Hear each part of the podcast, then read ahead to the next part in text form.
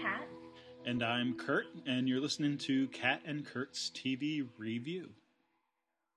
Welcome to episode 201. I am so sick of my chin being up. This week we're discussing Season 4, Episode 2 of Angel, Ground State, as well as the broader themes and character development of Season 3 of Battlestar Galactica. As always, we suggest you watch the episodes before you listen to the podcast. Also, if you haven't done so already, you may want to listen to our first podcast to get an idea of our methodology. All right, Angel, episode 2 of Season 4, Ground State. So, we didn't plan to talk about the title at all. I don't know if you have any thoughts on it. Am I completely missing something? I don't know that I get it. Is there some very obvious... The Angel episode title? Yeah.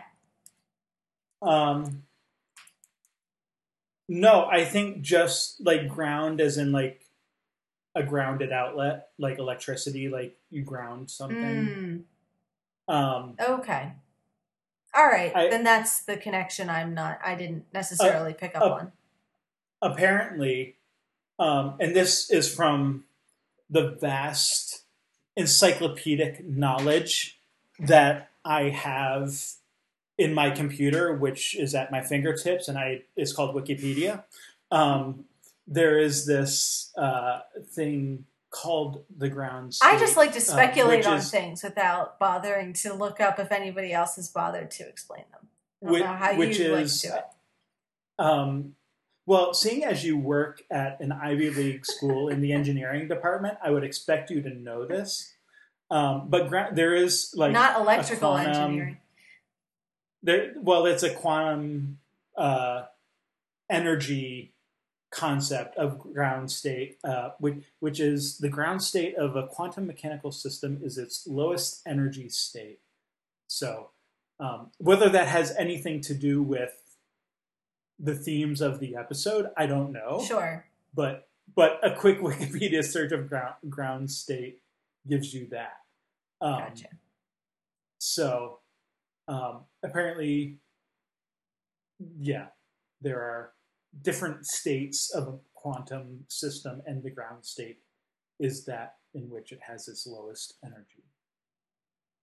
But I just think it's like, I've found that, or like Buffy titles are sporadic anyway. I feel like sometimes like with sort of their levels of meaning or whatever. Sure. And I feel like Angel is even like less. There's like even less sort of opportunities in that respect. Like, right. It's just kind of like loose things that might sort of, you know, right, have to do with the episode. But I don't know that it's like in Buffy, it's not like Lover's Walk where we could talk 10 minutes about it, right? You know, yeah, and where there's sort of like double entendre and stuff like that. I mean, maybe, or maybe we've just become jaded in our, you know, discussions or something, but like, I just feel like there's less of an opportunity to have those sorts of discussions with Angel. Sure. Yeah. And yeah, maybe that just, they weren't going for that kind of double entendre and nuance. They just didn't sort of bother with that. So that's fair enough. Onto things that are actually like important to talk about. Before we get into kind of Gwen as the like, I guess, character of the week or kind of guest star of the week, wanted to kind of set the stage for why they end up... The freak of the week. There you go. Don't call her freak. That's her word. Right. My bad. So I guess to like start with the context of why it is that they end up meeting and interacting with her, it's the search for Cordy. So leading off of the first episode of the season, that's Angel's big motivator at the moment is Cordy still being missing, and his sort of desperation to find her, which not that the others haven't been wanting to find her or looking for her, but he has had this revelation of his feelings for her, and so has, I guess, even more motivation than they had to do that immediately. Sure. So he starts by going to Wesley, and it's an interesting scene that I didn't quite pick up on, like the nuance of it the first time. That like he starts by, thanking him for the rescue. And then saying, I had a lot of time down there. I just want you to know, as far as I'm concerned, we're okay again.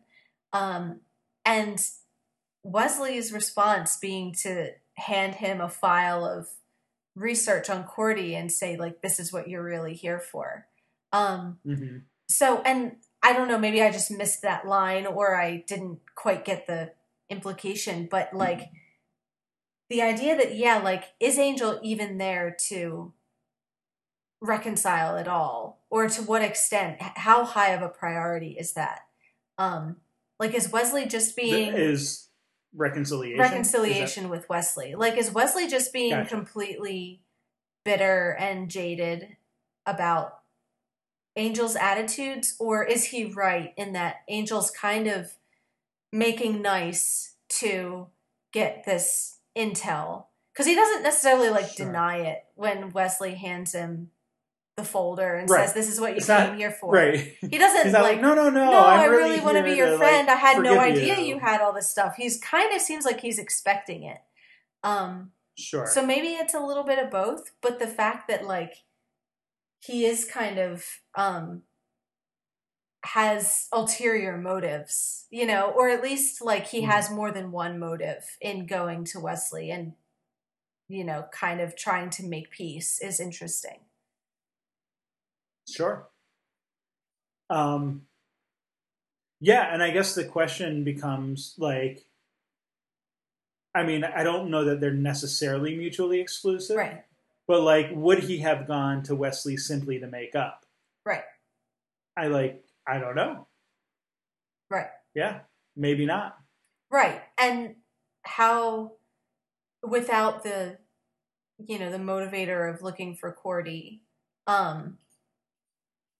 how would he have even been able to have any sort of conversation at all with Wesley? How much is he sort of, I feel even as an audience member, I don't know, because of that ulterior motive, I don't really know to what extent this represents Angel's true feelings.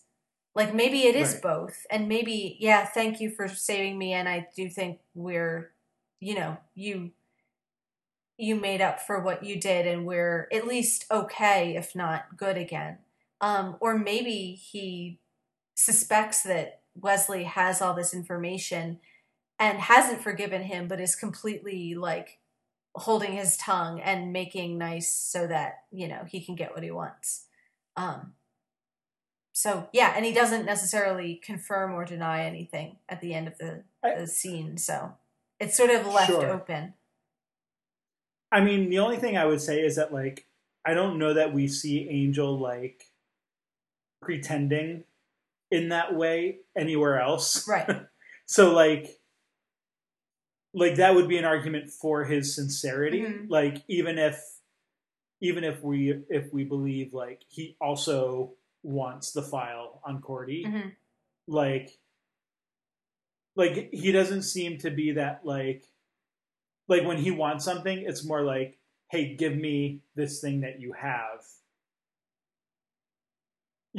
Rather than pretending to be forgiving and, conciliatory and, or reconciliatory or whatever, whatever the right term is there. And so I guess that would, in my mind, argue for his sincerity in a way, without necessarily negating the fact that he also does want the file. Right. Right. But yeah, and Wesley doesn't necessarily, you know, reciprocate too much either. Again, whether he's just jaded and doesn't believe Angel, or whether he kind of also is, you know, that's his own bitterness over the relationship too. He keeps it very, like, business-like of here's your file now. That's it. And, like, yeah, so he has this group of guys that he's leading against, which, like, okay. Like, I don't think we've had any hint of Wesley. He's been such, apart from Lila, been such a loner since this whole thing went down. The fact that he now has this kind of group that he's leading. And Justine. Well, yes. Apart from his ladies, he hasn't really had friends.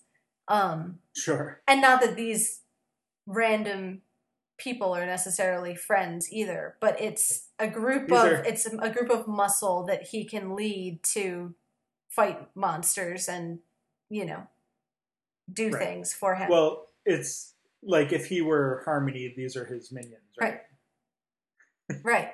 But, like, he's not Harmony. So, like, where did he get these minions? And, like who are they? Where did they come from? How did he get hooked up with them? Why does he have the authority to be their leader? Like, these are all, like, unexplained sort of, you know. Yeah. Without spoiling anything, I'm going to tell you it doesn't matter. Who cares? Like, it's not... I mean, they have names, right? So I guess technically they're not like red shirts, but like they're kind of just red shirts. Okay. Like I don't know that it ever becomes important, like where Wesley's crew comes from, or even like who they are or anything. Sure. It's just kind of like it's like in the Wish, like in the Wishverse, where like there's other people that like you know they're working alongside of and that kind of thing. Sure. Not Wesley specifically, but like the people in the Wishverse. Right. But it's... You know, have like their own like Scooby crew. Right. Right. But it is his own Scooby crew. It's not like they're not, and I think you're confirming, it's not like they're, you know, hooked up with like Wolfram and Hart or anything in particular. It's like this is his own group that I don't think so. You know. Yeah, I mean, I don't... Unless there's something I'm really forgetting, no. Yeah. Like, I think this is like... It's like another of, like, Gunn's crew. Right. Right, yeah, before he was part of Angel's, you know, investigations. Like, it's not... you know, it's like fellow travelers in the hunt against evil things, but they're not, like... Yeah. necessarily important from like a story standpoint, right? If that makes sense, right? Other than as they apply, other than they're to fighting Wesley. With Wesley and sort of fill in, you know, as a crew that he can work with, you know, while he's not working with Angel and team.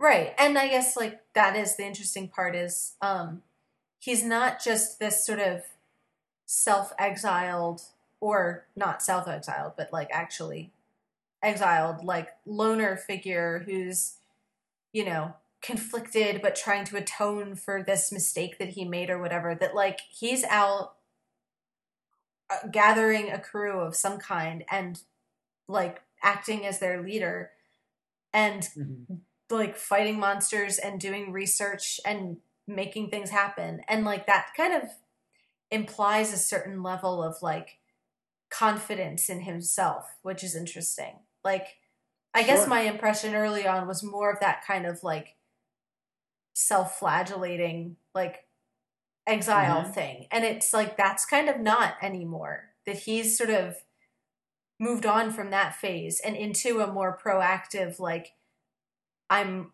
you know, he's not looking to go back with his old crew or his old friends, but he's sort of fighting alongside them, just not with them.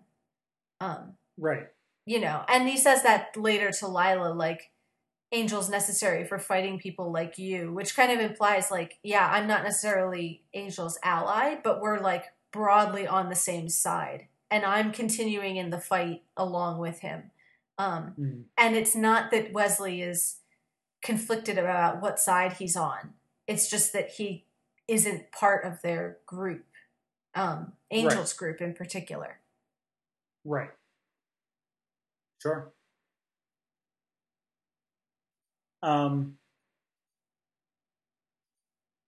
Yeah. So, which is, I mean, I've said it before, and I'm sure I'll say it again. Wesley's character arc is one of my favorites. Mm-hmm. And so I think this is part of it, right? Like it's not, you could almost see him returning. And in a way, like when he first is back out on his own, right? Like when we see like Lila finding him in the bar and stuff, right? Like you could see him turning back into like early Angel Wesley, Rogue Demon Hunter, right. But like minus the humor. Like less funny. Yeah. This is the depressed version of Wesley the Rogue Demon Hunter. Yeah. Right. But like, but it's kind of interesting that he's not like lone rogue demon hunter. Right. Like he is demon hunter, but it's not really rogue. It's not like Rogue has that, you know, highwayman, wanderer, mm-hmm. you know, wandering, you know, whatever kind of vibe to it. And that's just not what he's doing here. He has a team, and not just has a team, but is leading a team. Mm-hmm. And so there's, that's interesting, I think. I don't know that it matters too much who his team is, just like right. the fact that he's leading one and is, you know, doing this thing now. Yeah, no, that's fair enough. Okay. So Angel gets the research, and, you know, interesting that Wesley has research on Cordy too, which we didn't necessarily know, that he has lots of research that he's not sharing with the group apparently, but he gave it sure. to... Interesting, but I don't know. I mean, like, are you surprised by it? Or I mean, I was surprised how... Not surprised. I thought it kind of interesting or notable how he would know broadly where Angel was for months and say nothing to the group. Like, I think that's not insignificant. So... Again, I find it not sure. insignificant that there's the same thing with Cordy of like, and maybe it is that he doesn't expect them to react well, or doesn't know how they would react, or he's trying to protect them, like he said. But some of it too might just be, again, that Wesley thing of he is doing what he thinks is best and not consulting with the group. Whether or not that's sure. the right decision, that's like a trend, you know, of right. like, I know what I... Like maybe he hasn't really learned much of a lesson. Sure. Right. Yeah. You know, and I would think like... Fair enough. Maybe when they found Angel, he would have said, I've also been searching for Cordy and haven't had luck, but here's what I found out. But like, no, he waits for Angel to come to him, you know. Mm-hmm. And right, so like it is kind of like a little bit, it's still very secretive, potentially still a little arrogant. I'm not sure what all motivations to ascribe to it. But I think that's one, I think maybe I'll be more interested to look at Wesley's character kind of in retrospect of where I know it's going, because he doesn't talk a lot about, because he's like, largely like a loner. Mm-hmm. It's hard to know all of what he wants and what he's thinking because he's not talking to the group about it. So it's a bit hard to always figure out like why he's making the decisions that he is. Which, as we know in the Buffyverse, that's when the best things happen is when you don't talk to your group. Yeah. Yeah, and like, okay, he talks to Lila, but like, he's not telling her everything. And can you always even believe what he tells her? You know, like, consider the audience and everything. Right. Right. Like, that's not the healthiest of relationships, per se. Right. And is there... Right. Yeah, what? How much can you trust that what either of them is saying to the other is right. true or valid? Right. Right. So... yeah, it's hard to know how hard on him to be for the decision, like, not to share the stuff about Cordy. But I guess I found it a little, I shouldn't find it surprising at this point, but I think I still did, of like, oh, he actually, like, has been looking for her, and, you know. Mm. And, like, again, what are his motivations? Is that because she's an old friend and he still cares about her? Or is it because it concerns the higher powers and the cosmic battle of good and evil, and she's a player, and therefore that's right. what's interesting? Is it a little bit of both? We don't know, because he's just doing what he's doing and keeping his feelings to himself. So that kind of remains to be explored, I guess. Sure. So, but he did find out some things, and sends Angel to talk to Dinza, who's the dark demigoddess of the lost, who doesn't have Cordy, but like maybe might be able to lead Angel into like looking in the right direction. Yeah, I mean, she's a MacGuffin. She's a MacGuffin. Like, you know. She's a cool MacGuffin, though. That's one of my favorite like creature designs that they've done, like the sure. that kind of harpy like kind of mm-hmm. or bat like design is pretty creepy and pretty cool. Almost a little sorry they used it on a MacGuffin and not like made it like the centerpiece of an episode or something. Like a yeah or right. Yeah. So, but anyway, so she's, you know, this, you know, goddess of lost things. So, sorry, did I spoil it with the MacGuffin comment? Like, no. Because you kind of know that we're not going to see her again. No, I mean, I kind of figured that, like, yeah. like this is the thing which leads Angel to access. Right. And everything. It's one of the random demons that just happens to live in the LA sewer system. Yes. You know. Helping you find lost things. Right. Okay. So, yeah. So she sends him to find the Axis of Pythia, which is funny that Pythia features in both of these shows. Sure. But anyway. So they find out that the Axis is very, very expensive, and therefore all the black market people want it, and it's very highly guarded, and people are after it and, you know, want to steal it, and they can't ever afford it in auction. So they kind of have to break in and, steal it themselves.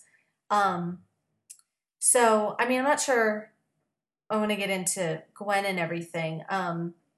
I guess, like, I mean, it's a funny little bit with Angel's drawing skills versus Fred's, sure. you know, little doodles. I know. I like Fred, how proud Fred is of her little, like, you know, flip chart, you know. Presentation. And then Angel just sort of like keeps whipping up these little sketches that he does. Right. Well, and Fred's such a competent character in many ways sure. that it's kind of funny when she's like sort of merely okay at something, when Angel kind of suddenly whips out this hidden talent and everything. Right. So that's right. Because like we've seen Angel's drawings and stuff before. Sure. I mean, even going back to, you know, season 2 of Buffy with. You know, the drawing of Jenny Calendar and Passion. Right. And, you know, just sort of seeing Like, so we know. So it's not like something we've been thinking about. Right. But yeah, you don't really think about, like, it's kind of a private thing that he does. Yeah. Like, when we've seen it, it's just sort of him doing it, you know, off to the side somewhere by himself. And so you don't really think about the fact that, like, yeah, maybe Fred doesn't know that he has this capability. Yeah, right. That kind of shows her up. But, I mean, I guess the other point of that scene is, like, showing her increased... like leadership role of she's the one to do. I mean, her presentation is all the research about the axis itself and where it is and how they're going to get to it, and then she kind of marches off to make a plan, like on her own. And they're kind of like, "Oh, look at her go! She's grown so much," but like she's off doing that like by herself, which kind of sets up the, the thing to be paid off later of, her attitude towards that. But, but yeah, so she comes up with this like vault, plan and everything, the break-in plan. Which brings us Fred the mastermind. Yeah. Yes. So that brings us to Gwen. Yes. So I think you had something to mention about the actress before we got into the character. Yeah. Well, and so you picked up on it too. But yeah, I was just going to mention, so the actress is Alexa Davalos or Davalos, or I'm not sure how to pronounce it, but Davros? No. Who... probably is most well known at this point for playing the lead role in The Man in the High Castle. Mm-hmm. And there,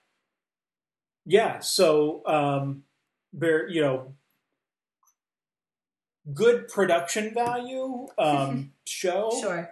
I don't know that like I necessarily have liked how they've taken it. I mean, to be fair, like I enjoyed to some extent the novel, but it wasn't like my favorite Philip K. Dick novel by any means either. So, and I've not read the novel, but I felt the same way about the series of like, it looked great things of like stories of his that have been adapted into visual media. It's like not the strongest. It's okay, but it's not the greatest necessarily. But I think she's a fine actress. Like I think she does a good job in it. I think I like Gwen as a character here. I think Davalos does a decent job here. But yeah, I mean, more just to mention that she's been in a few other things. I know she was like in the Chronicles of Riddick, Clash of the Titans. So nothing like. Like, I don't know that she's had any other, like, real major roles. The Mist, Stephen King's The Mist, that was made a few years ago. And then, and she's had some other TV appearances as well. But this, I believe, is sort of her breakout role anyway. Like, I think she did one or two things before this, but nothing real significant. And I'll mention that we do see... her again. So, at least a recurring character, if not necessarily a main character here. No, and I did recognize her vaguely, although I couldn't think of from what, so it kind of drove me nuts the first time I watched the episode trying to figure out where I knew her from. Sure.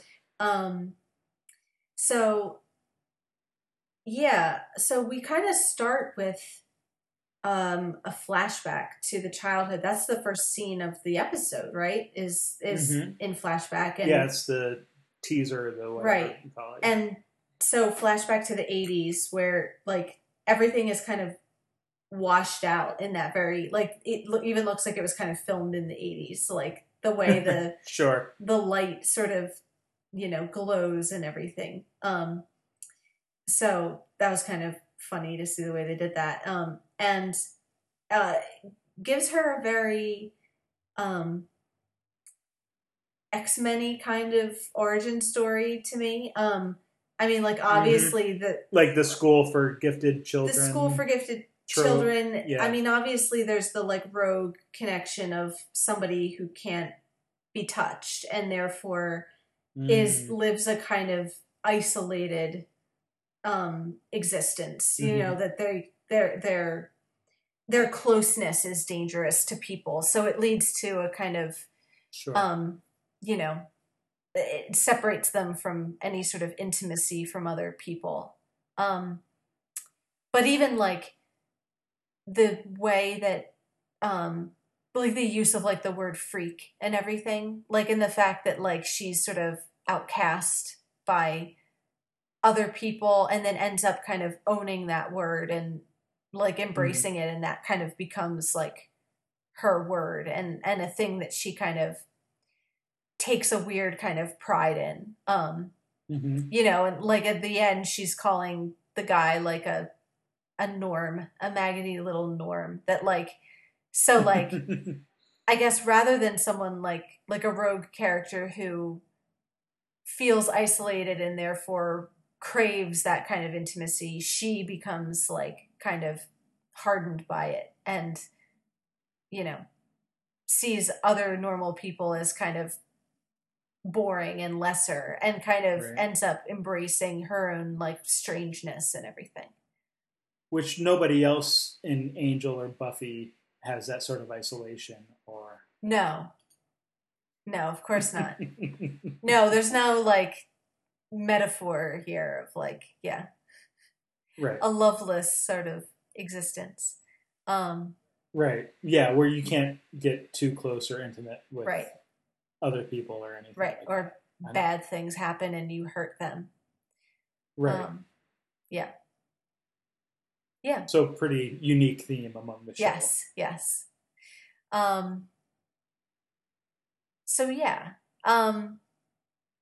So that's her kind of backstory. And then we introduce her with the kind of red as her signature color, you know, to let you know, who she is and everything. And she's... She trades in, like, the snowsuit and wellies for... like a cat suit. Latex. But, and, like, mittens become, like, the long, like, you know, arm-length gloves that, like, you know... comes in very kind of professional and sultry and, you know, very kind of Mission Impossible in her, like, you know, professional thief, and breaks in with like all this kind of high tech, you know, kind of rappelling gear and everything. But with this added ability of her, you know, electric manipulating powers that help her get past laser sensors and, you know, automatic doors and all that kind of thing, which, you know, is helpful if you're a thief, I think. I would assume so. And actually, I mean, I think it works better because I feel like she's maybe more appropriate in this world, but it kind of reminded me of Lady Christina in Doctor Who. Like, it's a really similar kind of setup of, like, made that connection. Let's start with the, like, seductive jewel thief and, like, throw that into the story and see kind of how that interacts with the characters and everything. But yeah, I mean, I think this works a little more seamlessly. That felt awkward to me in Doctor Who, but anyway, not that's neither here nor there, but it's like. It's a pretty similar idea, I think. Yeah, I hadn't made that connection, but I think, I mean, as soon as you said it, I think it makes sense. So. Well, and I think too, I mean, to contrast with that, now that I'm thinking about it a little bit more, I feel like Gwen is, even though she's really similar in what she does, is, I don't know, easier to like because, maybe because she's given this backstory as this outcast loner who can't connect with people and is afraid of her own abilities and all that. Whereas like Christina was, you know, a rich person who then went around stealing priceless valuables to, like, just for kicks. And it's sort of like, sure, you know, less easy to kind of sympathize with that. Or, yeah. Yeah. You know, like Gwen has actual, like, motivation for her, like, thievery and her life of crime and everything. Right. It's not like the boredom of the entitled. Right. Right. You know, no, I mean, so it's... whatever. It's like her, I mean, using her ability to do, like, the fact that she can use her powers, like, in her, you know, profession. Like, what else is she going to do with it? She's not going to get, like, a normal job. So there's a sense of, like, sure, her adapting right, to survival that or, like, and everything. Right. It's either that or, like, you know, she works for the electric company repairing the power lines. Right. Right. Which you feel like... which is every little girl's dream. And you feel like even if she tried to do that, it wouldn't really... something would go wrong. Right. Something would People would get hurt. You know, or she would risk kind of exposure and, you know, all that kind of thing. Of like, whereas, like, all right, she can use her powers to steal things for these people in the black market. That kind of suits the, like, you know, dangerous nature of who she is and everything. Mm-hmm. So yeah, I think that's probably why it works a little bit better. But, so they meet her in the vault. You know, of course they descend on the Axis, like, at the same time, basically. And then, sure, have to try to convince her, to give it to them, which of course she doesn't. Shocking. And a couple of yes, not to. Not to pun on that. That was an unintended pun. But. So yeah, we're going to talk about Gunn and Fred in a couple minutes, but yeah, she kills Gunn for a minute. You know? But she brings him back to life. She does. Yeah. She's not. So I think one of the other things that's likable about Gwen is that she does, like, yes, she's, you know, her inability to connect with others has led her to a life of crime, but, like, it also hasn't completely jaded her necessarily. Right. Like you do get the sense that she actually does legitimately want, well, I get the sense, I guess I should ask you, do you also get the sense that she, like, legitimately seems to want to connect with Angel and is, of course, like, disappointed when she finds out, like, oh, of course it's a woman that you're doing this for. And she makes a joke out of it, you know, because you're so bad at stealing things that, like, it must be for love, right? Sure. But, like, you get, there's, like, also a sort of wistful chagrin or whatever to her, you know, making jokes there. And that sense of, like, she kind of wants to flirt with Angel. And, like, I mean, not saying that they're going to become lifelong partners after meeting in a vault here, but, like, you know, there's maybe an attraction and desire and thought. So, it, like, there's a sense there where, and it doesn't seem like the sort of cynical, you know, flirtation of other, I'm trying to think of, like, a good example. I can't think. It's not like, to stick with the superhero characters or villains or whatever, it's not like Poison Ivy or something, right? Like, where there's sort of, like, a seductress aspect to it. Like, it seems like she's flirtatious and like you said, you know, sultry and whatnot, but it's not, like, dangerously so necessarily, if that makes sense. Right. Well, she's, like, she might be seductive, but it's not, like, a temptation towards something. Like, she's not using that to try to manipulate Angel in any way. She's just like, right, you know, there might be an attraction. Like, ooh, I've got something you want. What are you gonna do to get it? Kind of thing. But then she finds out like what he's using it for, and it's like, well, yeah, okay, of course it's for someone else. And like, it's that immediate like, okay, there's no opportunity for me here. Right. No, and you do get that disappointment at the end of like, you know, it's a bummer that this is all for another woman, because she would potentially be interested. And like, you don't have to, you know, look very deep to see that she does care about people, that she doesn't want to hurt anybody, that like, you know, what she does to Gunn is accidental, and she immediately, you know, stays to bring him back and everything. Well, and has that flashback to the little boy, you know, holding out the matchbox car to her. Right. So she's like, you know, not the first one we've seen ever, but like, she's like the noble thief, you know, like, okay, like, sure, like she's a thief. She's not a murderer. Like, yeah, she does this thing for, you know, to survive and to get by, and she's good at it. But she doesn't want to hurt people, you know, and has, you know, her isolation hasn't completely stopped her ability to feel compassion, or to feel guilt when she, you know, when her powers cause harm.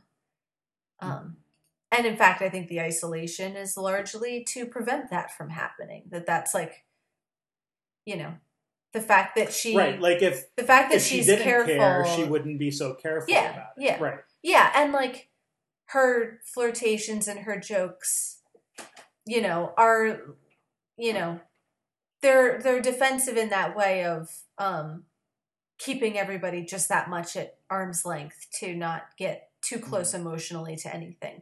But you know, you can see that it's, that's pretty superficial. She's not really like a cynical person underneath. Sure.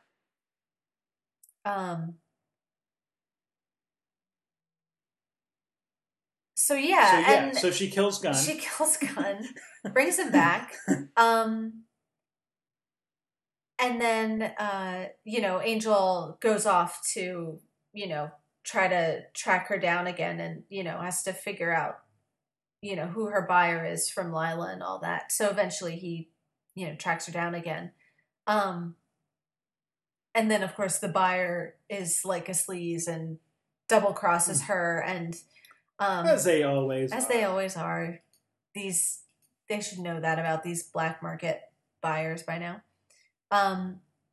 You know, but luckily for her, Angel is trapped with her. So it's the kind of combination of, you know, her electricity and his, being dead that, you know, allow them to sort of escape from the trap and everything.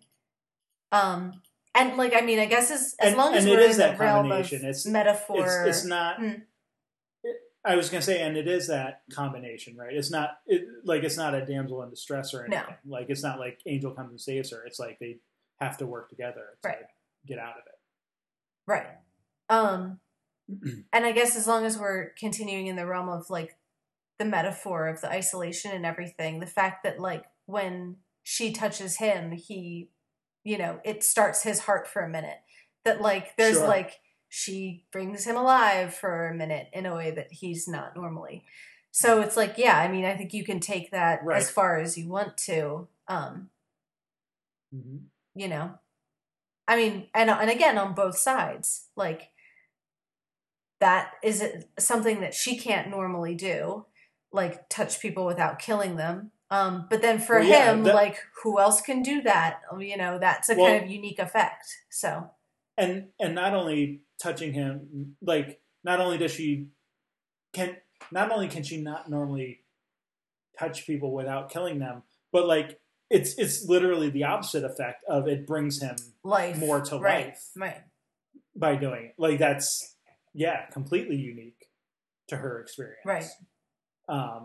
Right. Which, yeah, like if you take that on a metaphorical level, it's like, I mean, it is kind of like, not that like, so I said, we'll see Gwen later. I don't want to like imply anything about their relationship one way or the other or whatever. But like there is that thing of like that attraction of like that person who maybe, you know, you never thought you could connect with anyone on a particular level. And then you find someone who you do connect with on a particular level. And it's like, you just never, it never occurred to you that there might be someone out there who could do that. Right. And now here she is.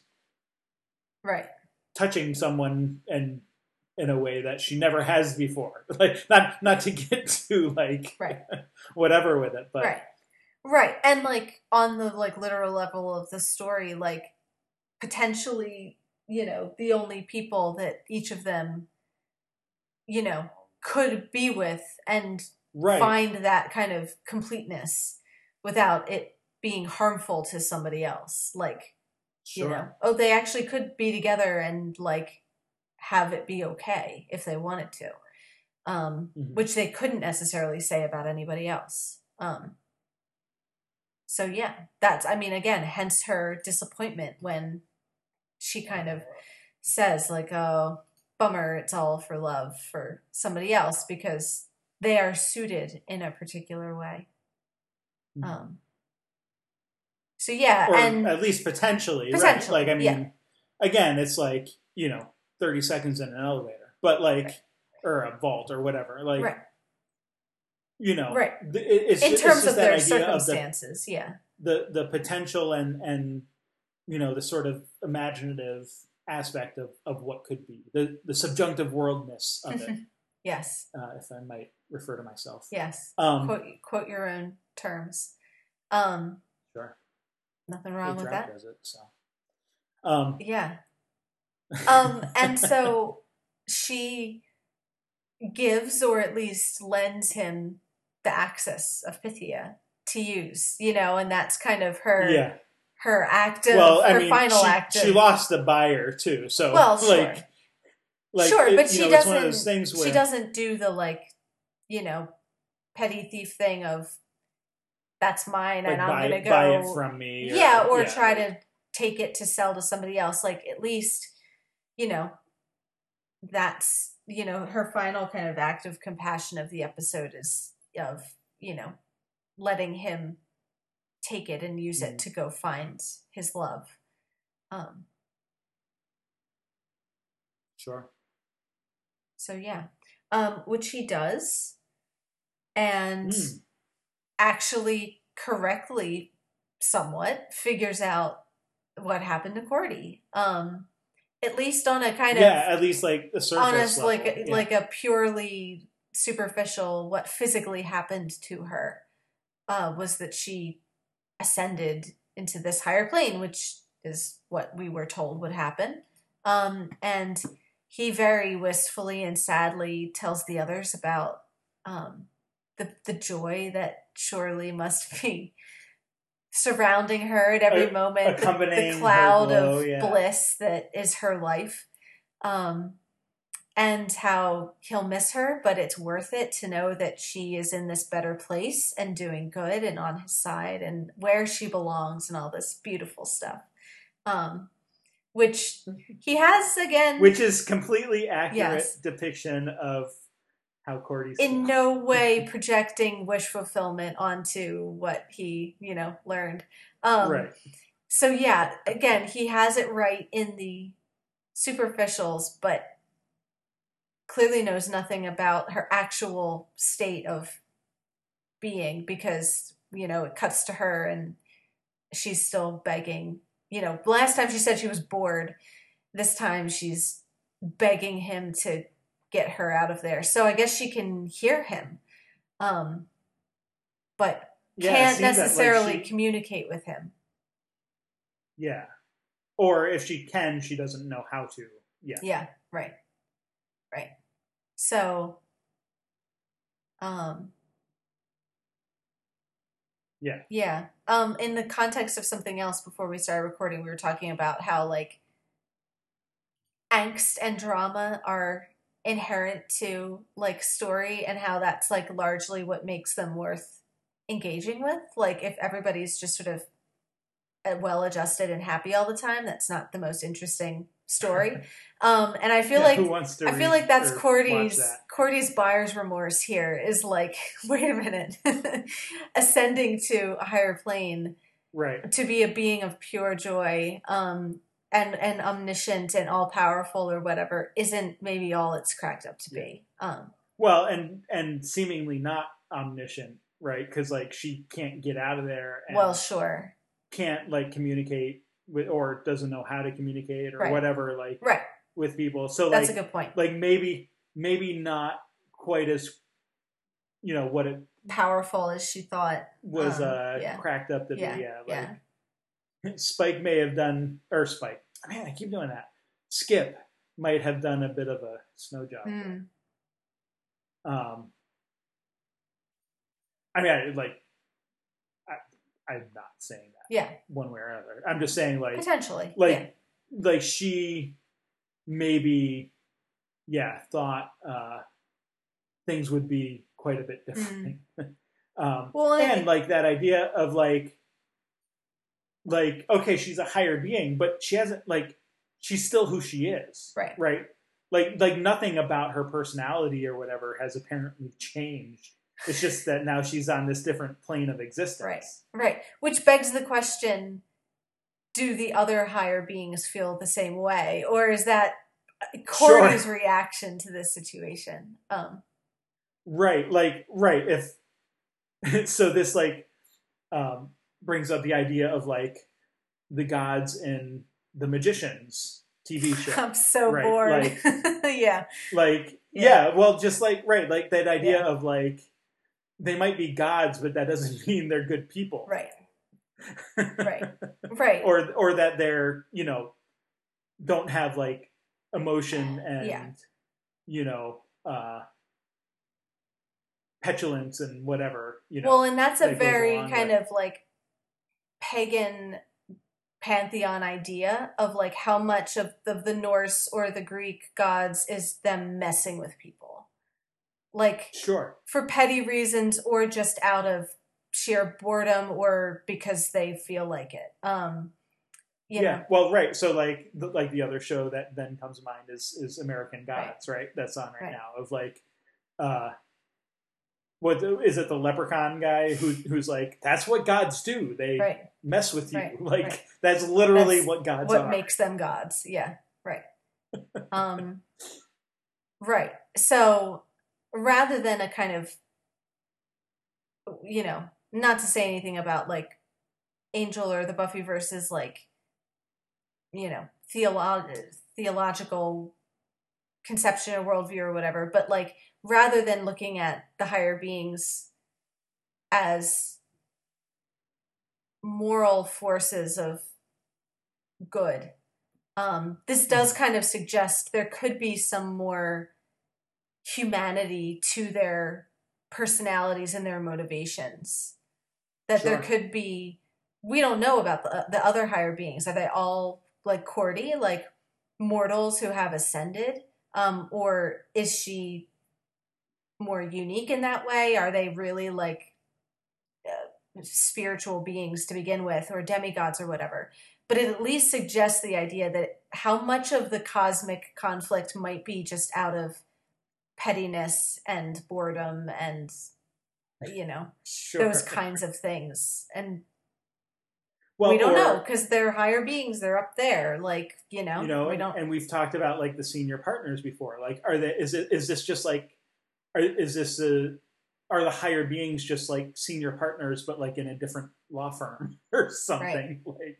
Like right. you know, is it even like, good and evil? Is it like, we're going to come down to right. warring maybe they're factions just like, of... Yeah. competing organizations or something. Yeah. Like, who knows? Right. Could be any of those things. It could be all of those things in a way. Mm-hmm.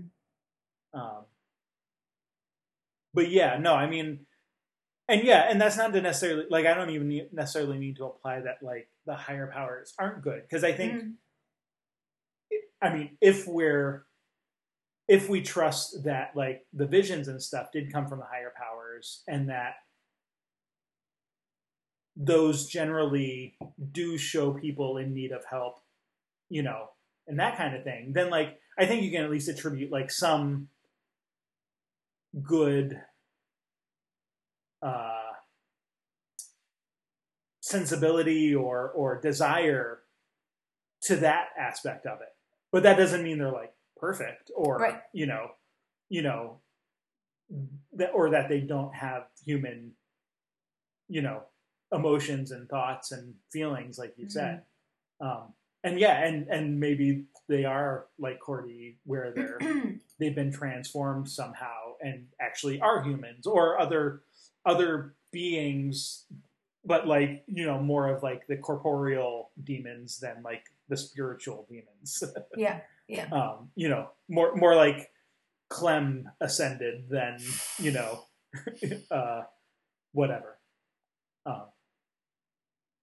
I'm just throwing stuff out here. I'm not saying one way or the other that any of this is true. I could be leading you on a completely red herring chase here. But I mean, I think it's interesting because I do think with Angel more so than Buffy, you get into some of those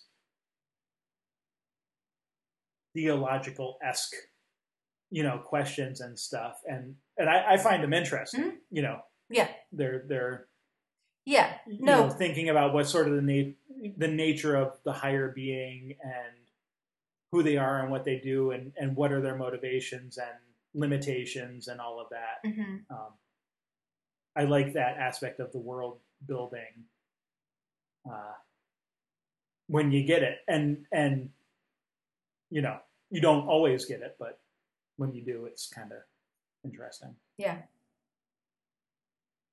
Yeah, it is. And it's amazing how much you can suggest about it with like one line of Cordy's. Like, not sure, that it doesn't tell you like, anything, but it suggests. It sets your mind going in terms of, all right, what could this mean, and trying to figure it out. You know, not that I want that to continue like forever, but like, at least for the first couple episodes, I think the power of suggestion is pretty strong with that. Mm-hmm.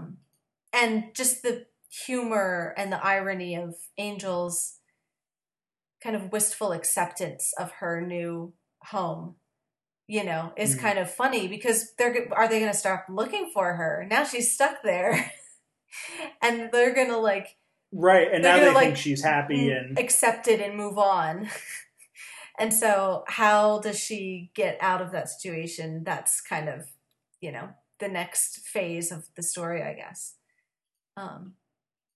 So, you know, there's something kind of very suitably Cordy about that of like, you know, she's found her purpose and now is completely regretting it, but is stuck there. And there's something kind of funny about that. Sure. Okay. All right. Moving on to Fred and Gunn. I mean, I don't have a ton for Gunn particularly other than his death and rebirth, which is important, but like he can't do a whole lot about that. It's mostly like done to him. Right. And he kind of shrugs it off like, hey, you know, it worked out. Don't like think about it too hard. Whereas, like, which I feel is like very in line with Gunn. Yeah. It's like, he's not the sit back, not and the most guy. Introspective fellow. And Fred has, you know, a bit of an emotional breakdown over it, although very much set up by the strain she's under leading up to it. So it's not just her fear over what might have happened to Gunn, it's all the rest of the stuff that she's dealing with. And she goes on a big long monologue about how she's really the only one holding things together. Sure. You know, taking care of everything and paying bills and making peace and keeping my chin up. And God, I'm so sick of my chin being up and feeling like if she doesn't be the one to do everything, no one else is going to do any of it. And the whole thing will just sort of collapse, which may or may not be true. I think she has a point. I think it might be true. I mean, Gunn is there too. I don't think he abandoned her over the summer while they were looking for Angel. But I don't know that it's anybody's fault necessarily. But I think it's hard to deny that she has been taking on a lot of the responsibility for the whole team. And so right or wrong, that has got to her. And she's, you know, got to the point of she's about at the limit of what she can handle. Especially if, you know, Gunn and the others go dying on her. That's more than what she can handle.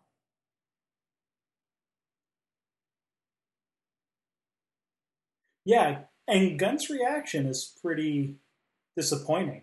Especially the line about the woman thing, which, like, we were having this discussion. Just because I don't like it doesn't mean it's not a realistic reaction. Like, not the first time a woman's emotional response has been written off as, like, whatever, histrionic, to use a gendered term, but, like, still, like, yeah, come on, Gunn, like, give her a little more credit than that. And maybe that's part of his cavalier kind of, let's not think too deeply about what happened because it's scary.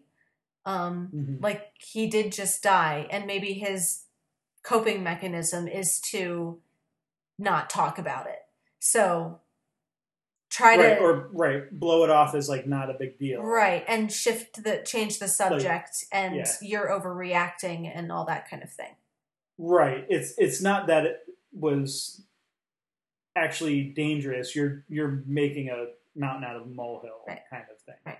Yeah.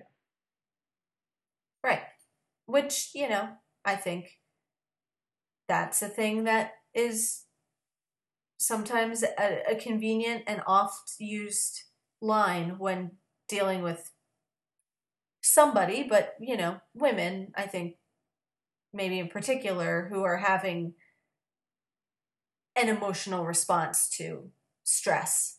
And I mean, like, he died. It's not like Fred is out of line here to say, like, the thing you're doing is dangerous. You died. Like, but not you could have died. You literally were dead. Like, yeah. If there's anything that's not an overreaction, it's when somebody dies. Like, right. Yeah. So I think her reaction is pretty expected, actually. Right. Yeah. Sure. So take that, Gunn. Take that, Gunn. How dare you? So yeah, I don't know. Anything else for Fred and Gunn that I didn't? I mean, I think that's the big. Scene. Right, the big one with them is, you know, between flip chart and their conversation. Yeah, and I think just in general, you see Fred's patience is pretty thin at this point. Like, we saw that with Connor, that she took his betrayal the most personally, and there's a severity here that's new for her of saying, you know, that ungrateful snot of a son of yours, and yelling at Dennis like, oh, she's not coming back, like, she's short of we didn't talk about the fact that Cordy's and they're cleaning out her apartment, cleaning it out. So Fred is short of temper in the last couple of episodes, which, again, I think is justified, but also unusual for her character. Sure. Yeah. Or new, if not unusual. Like, it's a new... Yeah, and so it makes me wonder, like, when she was in, like, Pythia, like, how did she react to stress there? Because it seems like, the impression that we get, or I think that we get, is that, like, she was handling things relatively well there. I mean, psychologically, she had some issues. She went a little, little crazy. But she didn't seem to be like. And again, not to say that she's not necessarily she's doing all the things, but getting very stressed out about doing it. Well, and I feel like it's maybe to go back to the theme of isolation, it's the addition of people that makes it harder, because when you're they're the worst. But that's the good thing, is like when it's her alone, that might be lonely, but she only had herself to worry about. Whereas here, sure, it's the thought of losing Gunn, and it's the weight of supporting everybody else in the group that's different. That it's not just about being competent and surviving herself, but feeling like she needs to be the protector of all of these other people who aren't doing a very good job of taking care of themselves, in her point of view. And they're going missing. They're getting killed. They're not being around to help and support her. They're not paying bills. They're not doing all this stuff that then she has to pick up the slack on that. Yeah, fair enough. All right. Well, we're just a little over time, so we'll try to go quick with the last couple. Wesley and Lila. I mean, we kind of talked about them separately a little bit.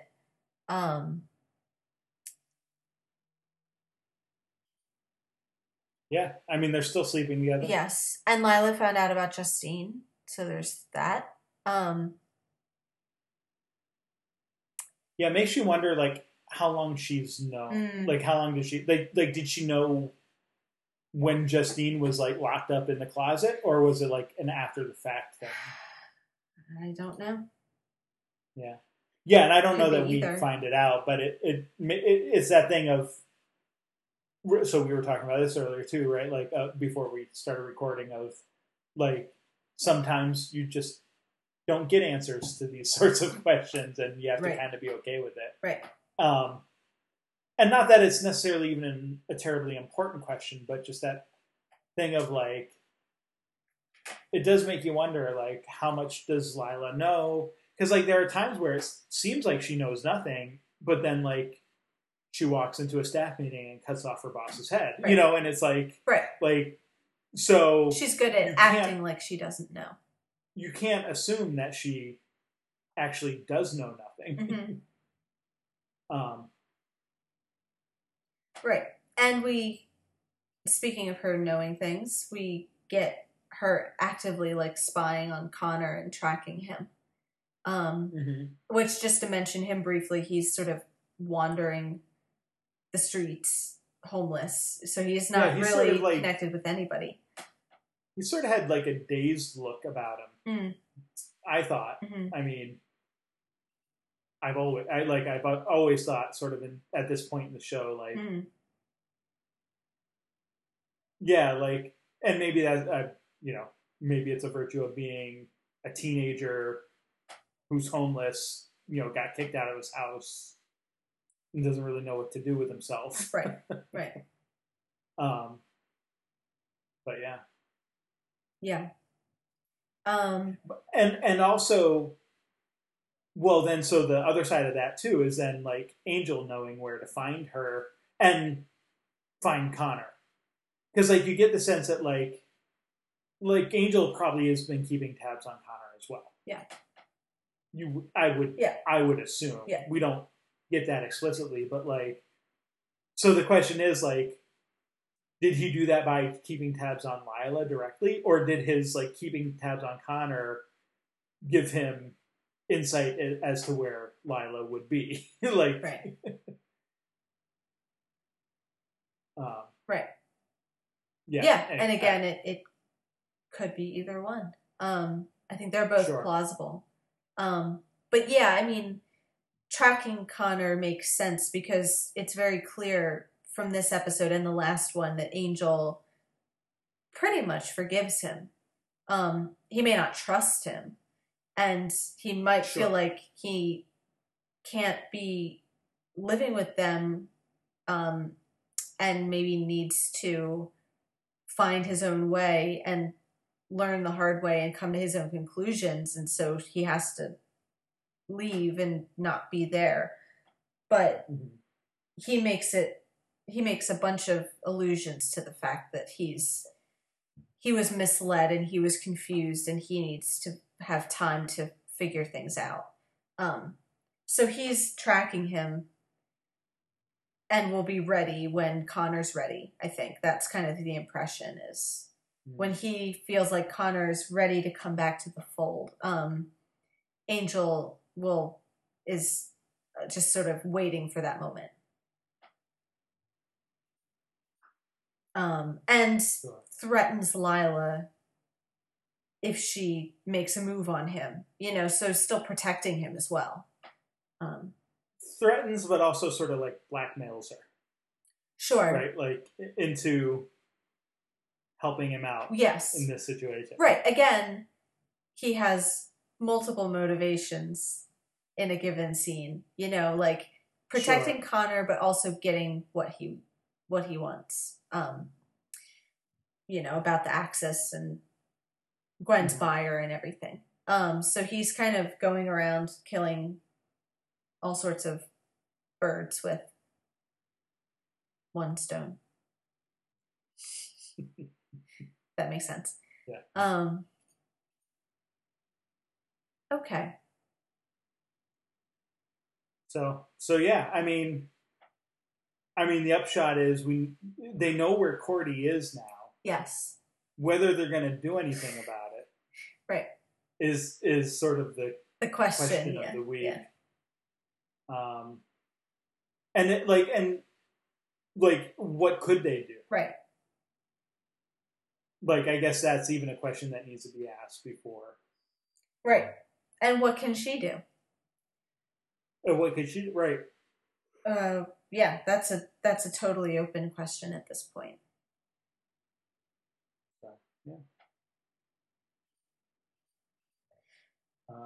Yeah. So that's kind of where we are with them, I guess. All right. Cool. So now we're we should move on though to PSG. Right? Yeah. Talk about what season are we in again? No, 3. Season 3. And some of the themes here, but I think we were going to do our favorite episodes first, or did you want to do like the awards and stuff first? I know we kind of switch it up from time to time. Well, I don't know. We were going to do episodes first, so I guess we can stick with that. Although it doesn't really matter to me. Yeah, that's fine.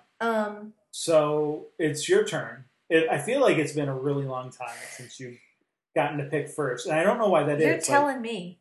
I don't think if I've usurped it, it's been unintentional. No, I think it's because we switch off, and so if the shows are alternating, sometimes you get on a schedule where it's your turn for both of the shows, and then so I have to feel like I have to wait a long time. So I think we figured out that it was my turn to go first, so I do get first pick.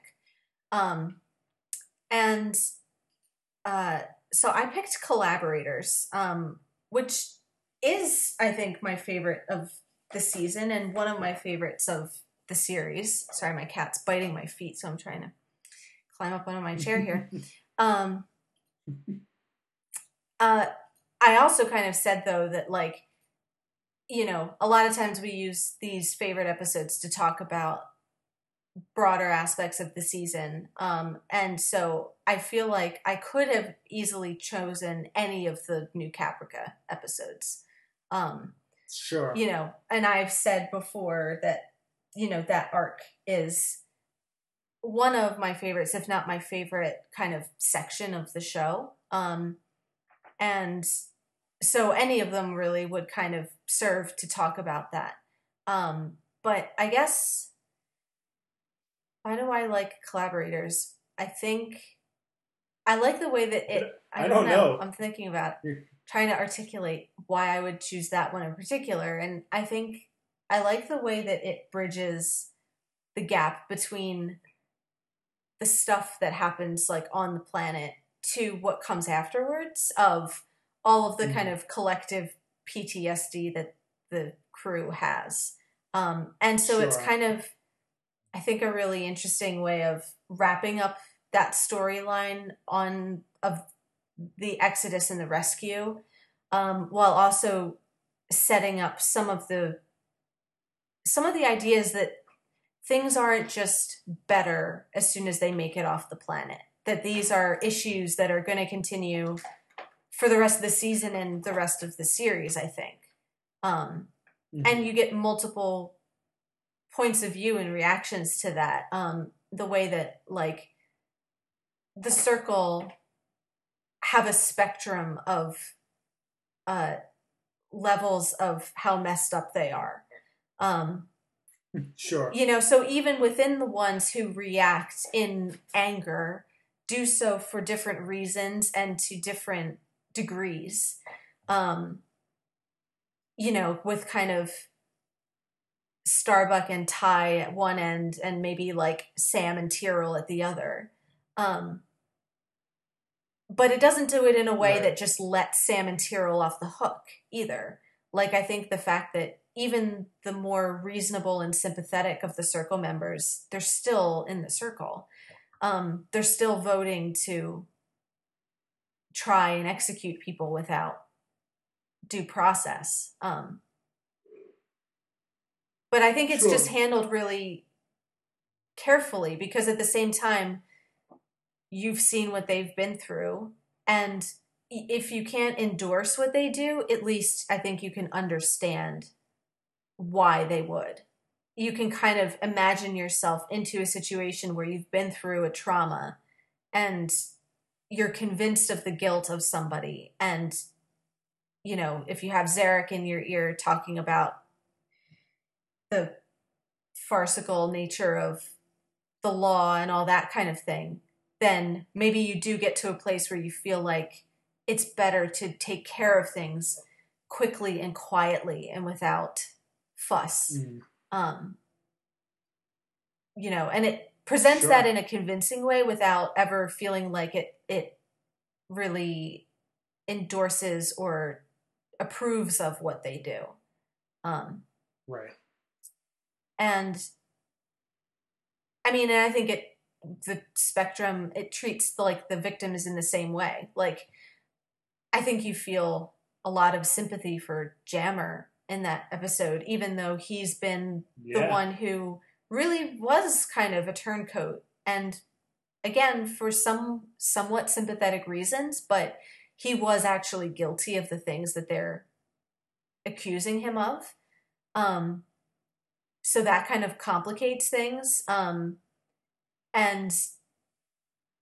you know, with Gaeta at the other end of that, of someone who's innocent of what he's being accused of, but went through things that have him convinced of his own guilt and is, like, kind of therefore at least half okay with the whole thing.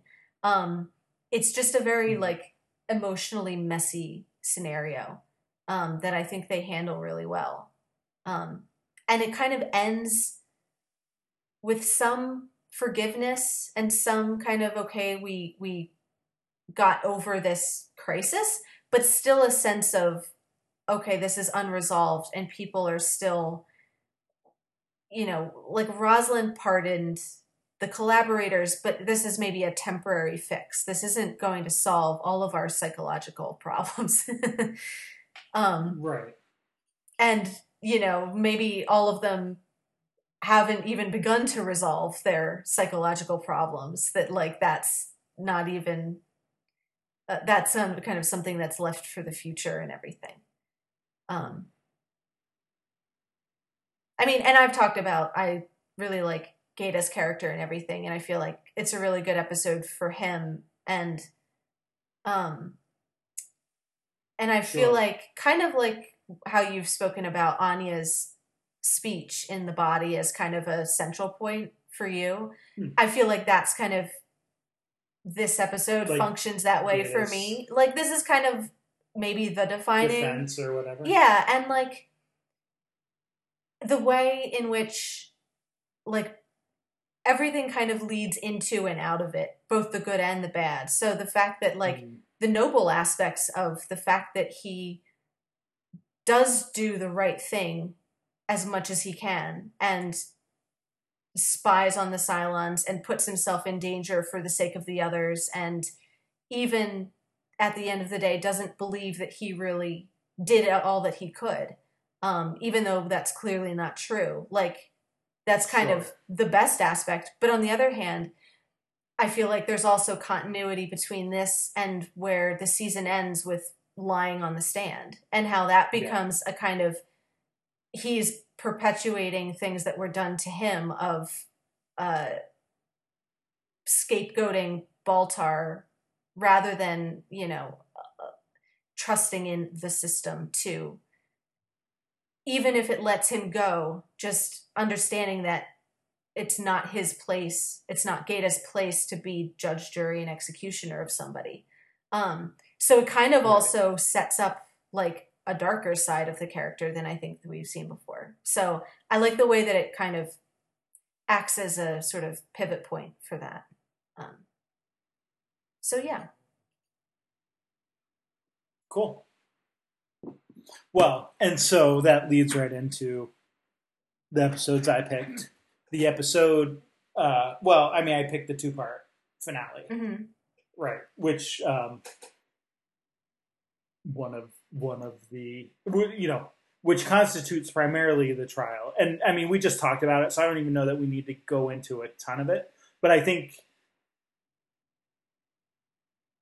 you're right. Like, the Collaborators does set up a lot of the stuff that comes into here with the forgiveness and, you know, Lee's speech. Like, all right, if you bring up Gaeta's speech, then you have to bring up Lee's speech, right? Like, here, which is all about that forgiveness and the fact that so many people give forgiveness, and he even has that parallel insofar as, like, Lee's also, like, someone who thinks he's not good enough or should have done more, or you know what, like, that's the whole thing. Like yeah, he brings up, like, other people who were forgiven, but, like, spends more time on, like, his own terrible actions than really anyone, and sort of his own inadequacies, right? Like, that's really what it comes down to.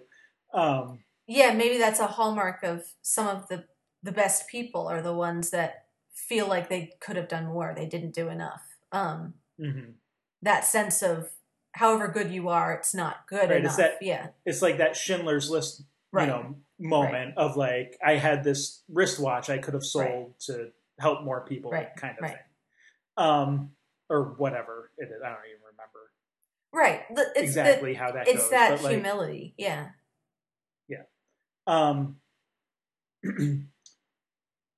But yeah, so like I think you're right. Like, a lot of the themes that come up in the end and continue throughout, but maybe get lost a little bit in the middle there. And we can talk about some of the middle episodes too, but, you know, I do think get pulled back out in the trial particularly, but then also, like, give some new weight with the revelation at the end of Crossroads with the final five, which is, you know,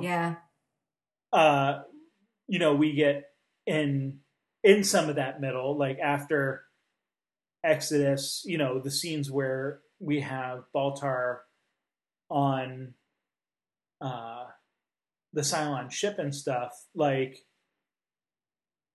there's that question of, like, am I one of the Cylons?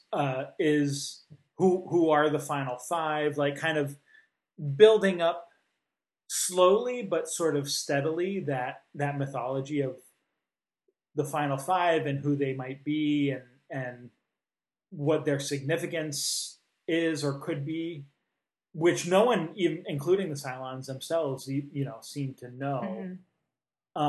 And sort of wrapped into that is all of, you know, the stuff with Hera too, as sort of the next gen, you know, human Cylon hybrid, whatever. Not hybrid, because that's the hybrid's a different thing. Yeah. But, like, you know, the yeah, the next generation or whatever.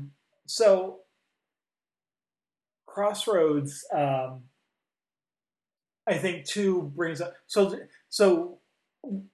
you mentioned that we didn't really talk about the title of the Buffy episode. I don't know, did we ever, or the Angel episode. Oh. We never really talked about the titles for Crossroads either. No, I guess we didn't. And I guess, I mean, some of that is just like the what is it? The Ionian Nebula, mm-hmm. right? Like, it's like another waypoint, like another marker, right? On the way to Earth. And I feel like a lot of the end of this season, well, and season 3 as a whole, maybe even, is about that, you know, getting back on the right track, which if you have a crossroads, you know, like a literal crossroads, right, where roads actually cross each other, like it is that thing of like, are we going in the right direction? You know, which way should we go? And so there's that sort of literal aspect of like trying to find Earth and getting back on the right track to do that. But of course there's a lot of like the metaphorical mm-hmm. decision making too, about like, you know, we're at a crossroad. Like I get, you get that in the episode Crossroads, but even like in the season with like The Sun Also Rises, mm-hmm. right? Like it's Lee making that decision to be who he's going to be. Mm-hmm. It's Kara even like coming to grips with her death and purpose and whatever that is. Right. Including reappearing at the end of the season. And right, which clearly has consequences, even though we don't know what they are yet exactly. But like that acceptance led to something very significant. Right. It's that, you know, crossroads as a decision point. Yeah. You know, in which you have to figure out and then confidently move forward, you know, mm-hmm. in whatever decision you wind up making. Well, and that's kind of... Which you also see... Sorry, I was just going to say, which you also see in the final 5 with Ty. Mm-hmm. And you know, saying like, I'm Saul Ty, and that's who I always have been. I'm a, you know, officer in the fleet, and that's just who I am, and that's who I'll always be. And as despicable as Ty can be at sometimes, that's like the admirable part of mm-hmm. him. And like we talked about, that it's not just like, he's not the only one who sort of makes that decision. You know, you have Tori going back and saying, you know, I'm here if you need anything. And you've got the chief and Sam going back down to the deck to do their respective things and fit into their place. So, you know, and I'm sure we could probably go through a bunch of other characters too and do a similar sort of thing. But I think that's a lot of what this season as a whole is that getting back on track and bringing you to the crossroads to make that decision of, you know, where we need to go next and what we need to do. Right. You know, to get to Earth, to survive as a people, to move beyond the debacle that was New Caprica, mm-hmm. And all of that. Right.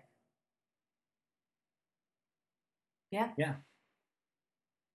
Any other thoughts about the favorite episodes before we maybe talk about a few other things? I mean, I know I kind of wrapped in some of the stuff we were going to talk about, like Hera and Starbuck and whatever. I mean, there might be more to say about them, but no, I mean, I guess just generally, I mean, I think these episodes are good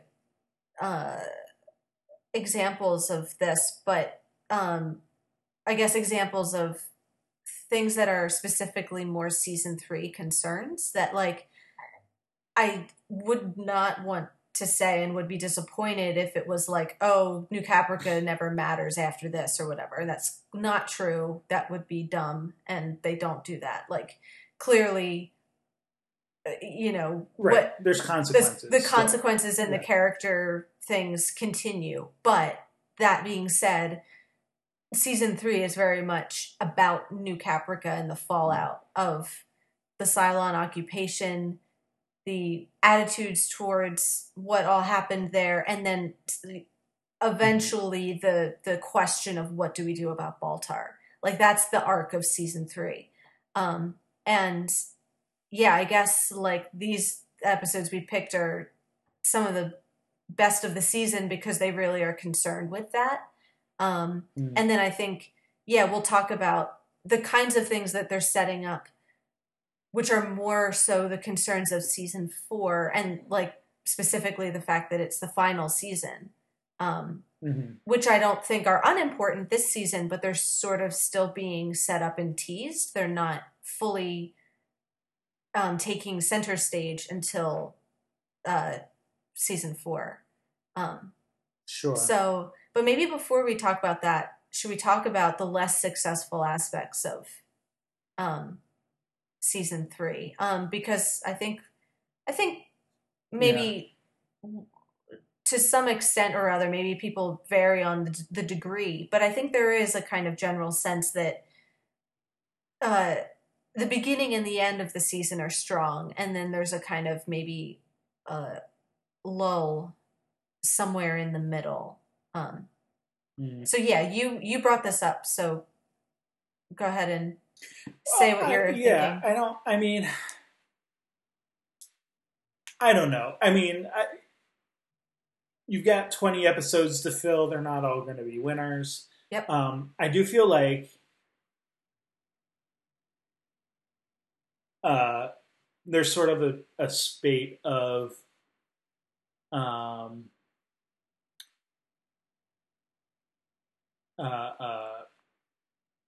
like The Woman King, Day in the Life, and Dirty Hands that are all kind of like, like, it's like they're kind of like slice of life in the fleet episodes, and I don't want to say they're pointless because I don't think that's true either, but they're also, I don't know, I guess with BSG, I always sort of like the bigger picture, sort of mythological stuff. Yeah. And this just like if there had been better ways to maybe mix in those slice of life things with the bigger picture stuff, I think those episodes would have been better. But they just never really do. Like the introduction of Dogtown, which just kind of out of the blue, and the idea of Hilo being sort of the jack of all trades, like, almost becomes ridiculous. You know, like, it almost reaches a point where it's just like, okay, really now? Like, right. Is he just like, is he going to like the unemployment office every day and just getting like that day's assignment? Yeah. You know, one day he's CAG and the next he's running Dogville or you know, whatever they call it. And it's, he's like, a temp. He's a professional temp. Basically. Yeah. But like, he's also like a captain. Right. So like, right, these are very high positions he's holding, Yeah, that just doesn't jive with me. Yeah. Yeah, and then the next day he's like XO. So it's just, I don't know. Yeah. Like, so some of that, like, I feel like it's just, you know, whatever. I also, like, I feel like, well, like, we've talked about this, like, a little bit. Some of those episodes, the writing is inconsistent with some of the characters, like with Dee and oh, who else am I thinking of that I think we brought up at the time? Was it in The Woman King? Where we talked about where some of the characterization, like, wasn't there like one episode where like it's like when they're in the bar and Lee, like, and get into like a big fight or something, and then it's like they're all like happy and laughing and right. Well, know, yeah, because like, it's, I think taking a break from all your worries is where they're like almost breaking up, and they're having their tearful reunion and confession and everything, and then the next one they're like playing games in the bar, right, with like Starbuck and Sam like right over there, the way. Yeah. So I, you know, like, and I think some of it's just the writing and stuff, but also I think just for me, the sort of slice of life stories are less interesting when they're not like part of maybe the bigger mythology. Yeah.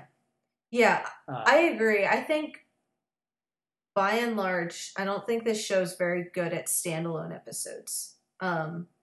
Because I had the same frustration. That's my frustration with season 2, is that back half stretch of random things of what else is going on in the fleet. And it is kind of like, who cares? Right.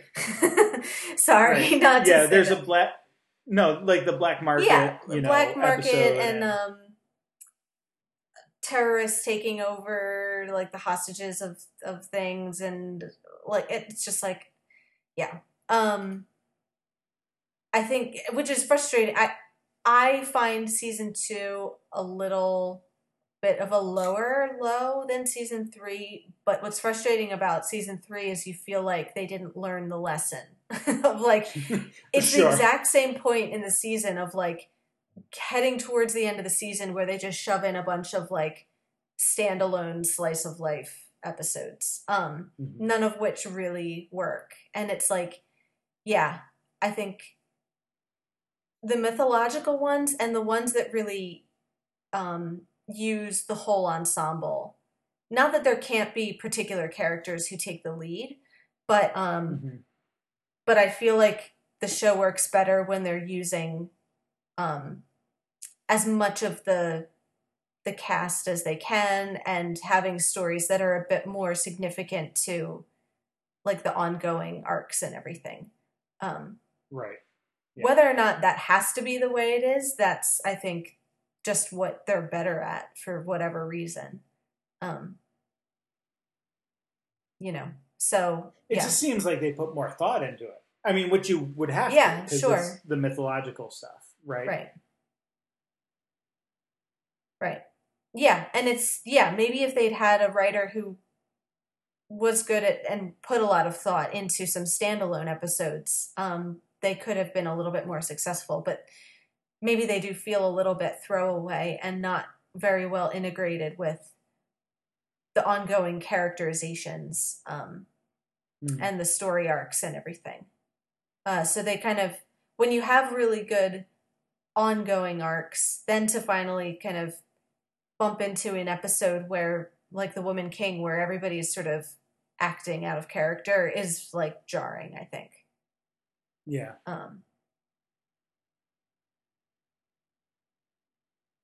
So, yeah, I mean, I don't know that we need to belabor it, but that's sort of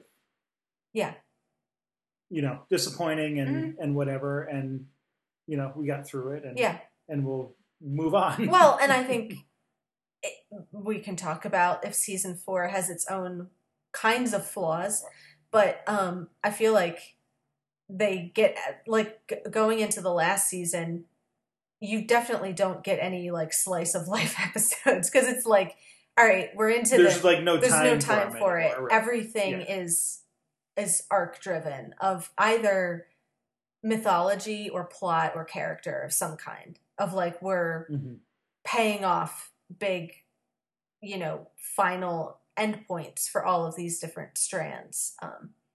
And so I don't think, in my memory, I don't think season 4 has any of ones like Black Market or The Woman King where you're like, what was the point of that? And why did they even do that?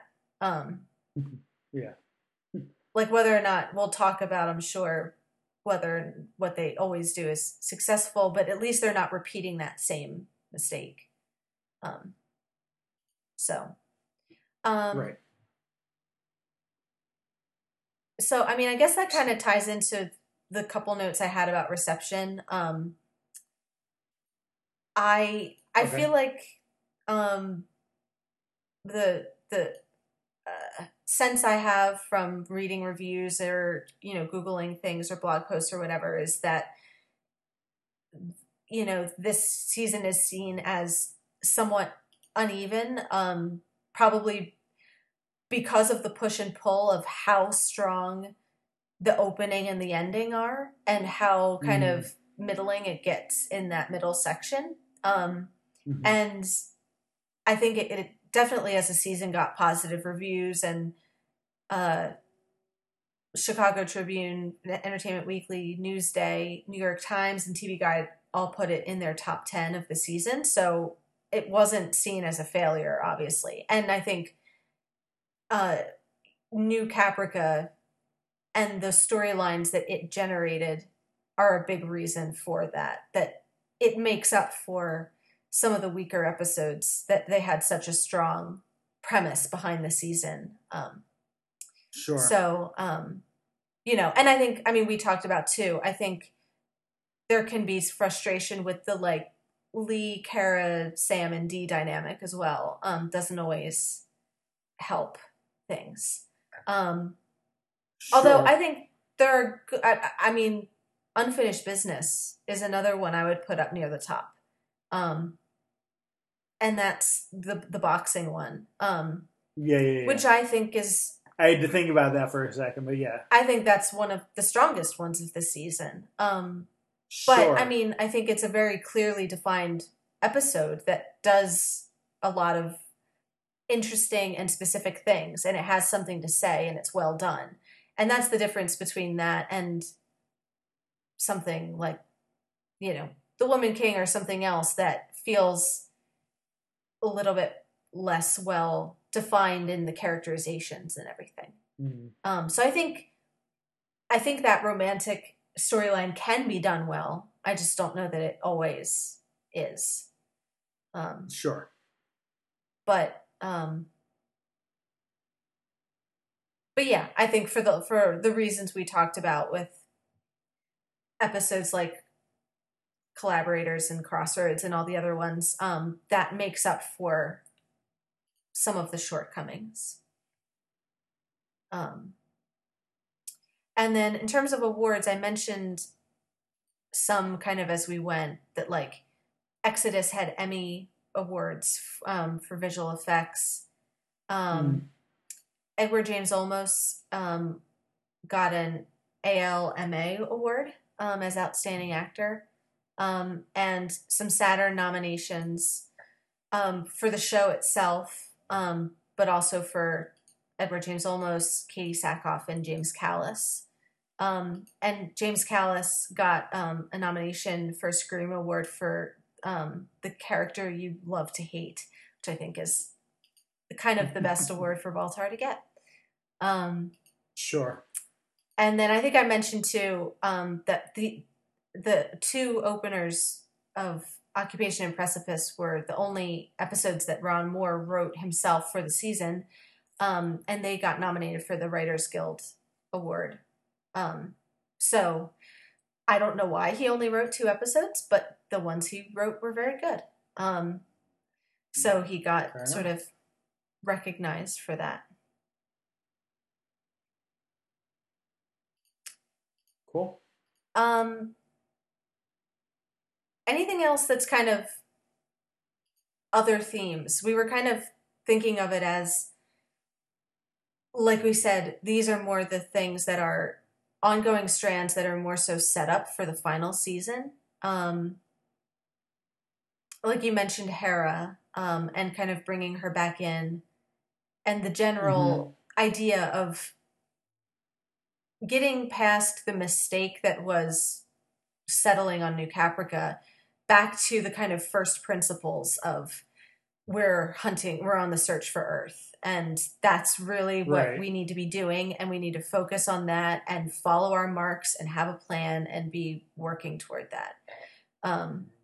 So these are kind of things that are setting up where the story is going in the last season, I guess. Yeah, no, I mean, Final Five is another one there, right? So we've got four of them. And I mean, I guess, yeah, like, okay, we don't technically know that Starbuck isn't one, but we know that Starbuck isn't one. So, like... Right. In the narrative of the show, we don't know what Starbuck is, and she could be one of the Final Five. Right. And yeah, I mean, like, there's sort of a cliffhanger here too, right? Because we've got this reveal, we've got the Cylons, and, you know, yeah, not really sure what's going to happen next, kind of going on here. Yeah, I mean, without getting into, like, future things that happen, like, did you have anything? Because didn't you want to say something about, like, production for season 4? Or? Yeah, well, really quick before I do, I also had a couple kind of behind-the-scenes notes about the final 5,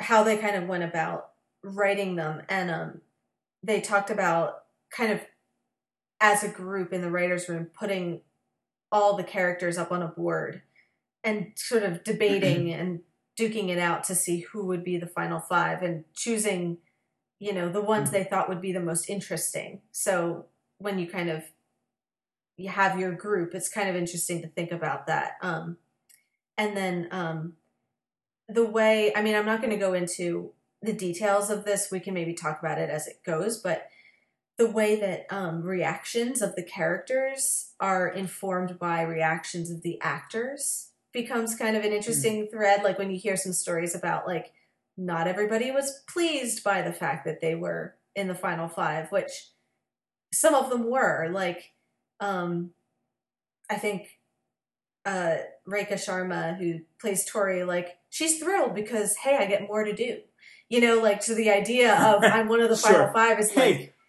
I'm important. It's now. A promotion, you know, like, whereas I think for, like, Ty and Tyrell, who've been on the show from the beginning, had these really extensive character arcs where they've been thinking of themselves as human members of the Cylon-hating human fleet, to suddenly throw them a wrench this late in the series and say, oh, psych, you're one of the final 5, that kind of throws a problem into your whole actorly process. You know, I was like, suddenly you've been given a whole new set of motivations to work with. So they weren't necessarily quite so excited about that, and even argued the point with Ron Moore and had to be sort of convinced and strong-armed into accepting it. And I think one of the things that's interesting in the next season is seeing some of that conflict come out in the characters of how they start to process that information.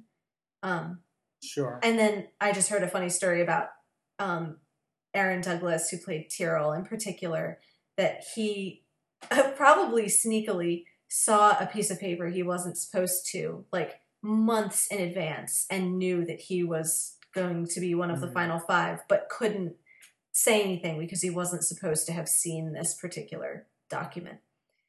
So he would walk around for months and call Ron Moore and say, so anything happening with the chief anytime soon? And Ron Moore would say, no, everything's pretty much the same. And he'd have to hold his tongue for another month until he could ask again. So just kind of funny that they were keeping it so secret, even from the actors. Like, until it was, like, time to have the big reveal and everything. Well, that's, like, I mean, and I guess they're even, like, more elaborate now with shows like that. Like, with The Walking Dead and Negan, where they, like, filmed, like, every character getting killed. So that, like, you know, nobody knew which character or characters would be the one to actually die. And... well, didn't they do the same thing with the first season of Broadchurch? They didn't tell them who done it. So they had like betting pools amongst the actors of, like, and it would change on a weekly basis of, like, from script to script, who would sort of, who got weighted in the pool of likely suspects. So yeah, I mean, and I guess that has to have some sort of method acting effect. To suddenly, you know, whereas, like, if Ty or whoever suspected anything, he would play it a certain way. Whereas if you kind of keep him in the dark, and then, okay, his shock and anger and confusion mirrors how Ty is feeling. you know, the fact that they kind of give him this big twist that he doesn't want, that has to suit your acting, I would think. Sure. Or at least in theory. Yeah. So. It seems like it would to me, but I, you know, I'm not an actor, so. At least for method actors, that would, you know, kind of enhance the feeling of surprise. Sure. So, yeah. Okay, and then looking ahead to season 4, just a couple production notes, because it's kind of a weird season. So there's basically a full year between the end of season 3 and the start of season 4 kind of proper. It's like March of 2007 to April 2008. So it's a big, long gap. And then so we have Razor, which we're going to do next, which technically is episodes 1 and 2. But I think that was in November. So that kind of sits about halfway between them, and is like a TV movie that doesn't quite continue the storyline, but gives some backstory and kind of plants some seeds for the future and everything.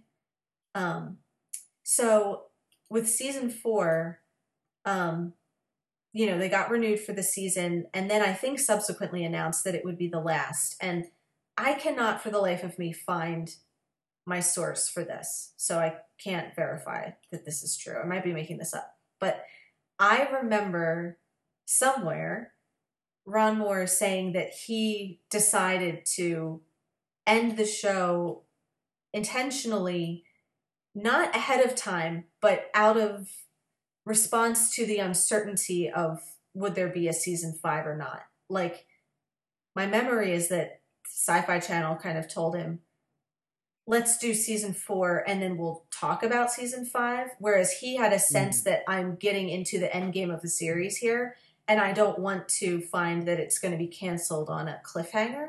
So if you can't give me a firm yes or no answer, then why don't we just go ahead and wrap it up, you know, with season 4, which you can see that they're getting into the end game. I don't think it's not like he would have gone on for 10 more seasons or anything, but like, right. But because it's like, they're bringing back Rosalind's cancer. They're introducing the final 5. They're showing the route to Earth. Clearly it's going to end soon. But he kind of made the decision to end it in season 4 in order to feel like he could finish the story that he wanted to tell. Yeah. He ran out of slice of life episodes. He thought, well, maybe we don't need the filler, and it's time to sort of start, you know, wrapping this up. And so the other weird, or the main weird aspect of season 4 is that it gets interrupted by the writer's strike. So there are, so if we don't count Razor, there's 10 episodes before the strike and 10 after. So it splits like right down the middle. And although I think the first 10 and then the one right after the strike were the ones that were written before. And then they went on strike, and then they came back and filmed that one episode and the rest of the series. So they had, again, basically a year in between. Or they weren't on break for a year, but there's a break, there's a year break in the transmission. So it kind of allowed them to regroup in terms of the writing. Like, maybe they had a basic plan and outline, but they actually, after the strike, had another little writer's retreat and kind of regrouped and said, all right, you know, maybe they identified some flaws in their system and really focused on what they wanted to do. So it kind of makes the two halves not feel totally separate, but like, I think maybe we can see like ways in which they are very much two halves, and they're not quite, I think you can kind of see that they weren't all of one piece, that there was a little bit of a break and some reconfiguring. Sure. So, so yeah, so we'll get to that. And, you know, the first half of that season 4 ends on a doozy of a cliffhanger. So we'll get to talk about that. And I'm glad I wasn't watching the show live at the time, because you would have had to wait a really long time to find out how it resolved, if it did. You know, that that could have been the end of the series. Like, what if they'd gone on strike and then Sci-Fi had canceled the show or something? So it kind of adds an element of unpredictableness to the season, I think. Sure. All right. Well, so we're doing Razor, and so we're just doing the whole Razor, right? I think so. I mean, I think it's kind of cut together as a movie. Like, maybe it's like an hour and a half or 2 hours altogether. Like, it's kind of a little TV movie. And I want to say that it's one of the slightly extended ones on the DVD. So that's, I think, if I'm right about that, I guess that's the one that we'll watch and talk about.